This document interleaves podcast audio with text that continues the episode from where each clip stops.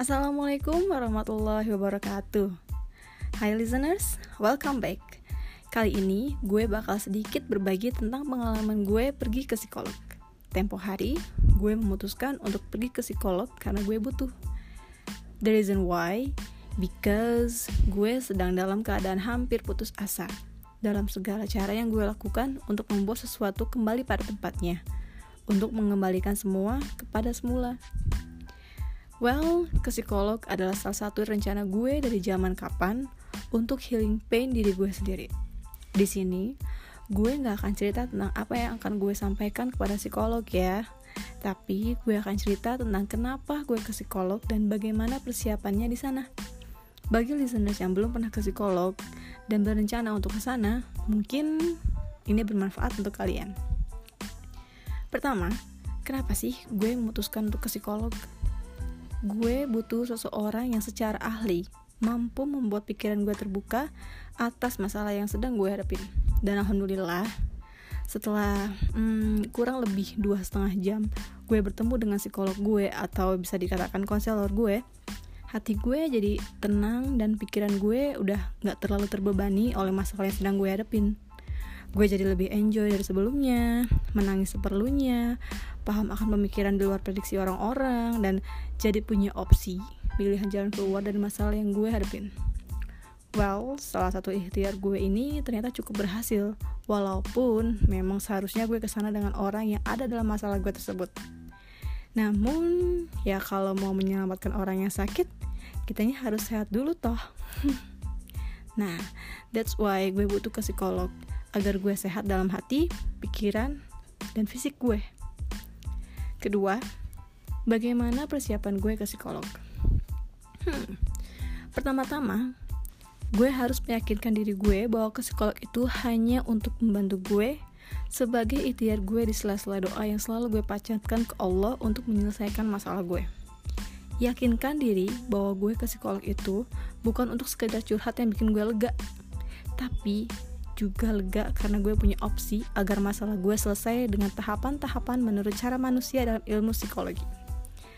Dengan bertemu konselor yang udah paham e, gimana manusia itu seperti apa, kita jadi bisa punya bayangan tindakan apa selanjutnya yang baik dan seperti apa step-stepnya agar kita tidak salah melangkah hanya karena terpancing emosi negatif dari diri kita sendiri, dari lingkungan kita di dalam masalah yang sedang kita hadapin.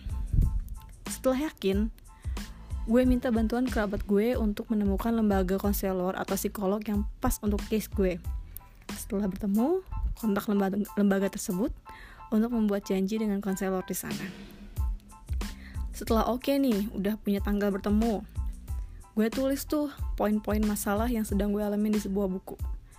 Entah entah kenapa ya, uh, kalau gue pribadi untuk menuliskan poin-poin lebih suka di sebuah buku tulis daripada di gadget.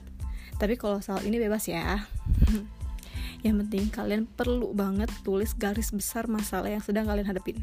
Lalu runutkan poin-poin masalahnya dan harapan dari yang kalian inginkan dari masalah kalian itu. Fungsi lain seperti ini adalah supaya waktu kalian tidak terbuang sia-sia saat langsung bertemu dengan konselornya juga agar kalian tidak bercerita di luar garis besar masalah yang sedang kalian hadapin. Jadi tuh semua anak-anak udah ditumpahin tuh di buku.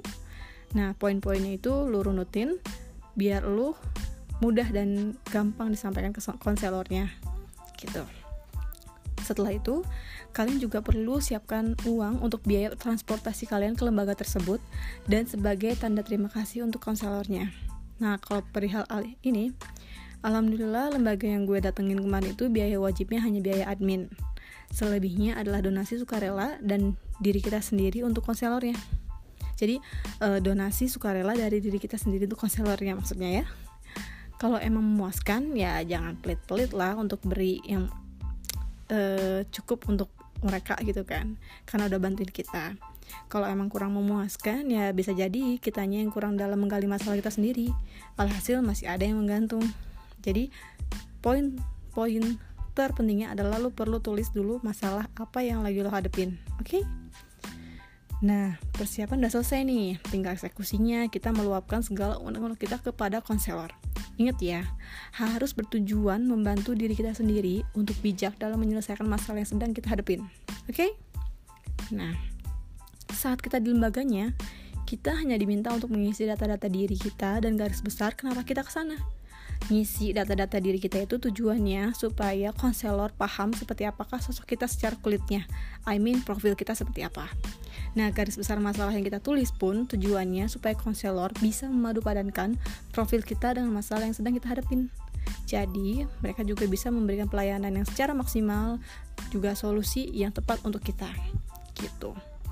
Nah, segitu deh cerita gue tentang pengalaman gue di sana. Alhamdulillah, pikiran gue jadi terbuka serta mampu untuk melakukan sesuatu sesuai dengan step-step yang ditawarkan oleh konselor gue. Dan yang terpenting, ini semua atas izin Allah yang akhirnya mempertemukan gue dengan konselor gue sebagai ikhtiar gue dalam menyelesaikan masalah yang sedang gue hadapin. Well, apa pun itu masalahnya, percayalah pada Allah yang akan menyelesaikannya, karena dialah yang mampu untuk mengatasinya dengan syarat kita mau menghadapinya dengan penuh keikhlasan dan ikhtiar yang benar. Juga jangan lupa, jadikanlah sholat dan sabar sebagai penolongmu ya. Jangan lupa juga berdoa yang terbaik. Oke, okay, sekian sharing sedikit dari gue, Selma Lucia Ramadiana. Thanks. Assalamualaikum warahmatullahi wabarakatuh.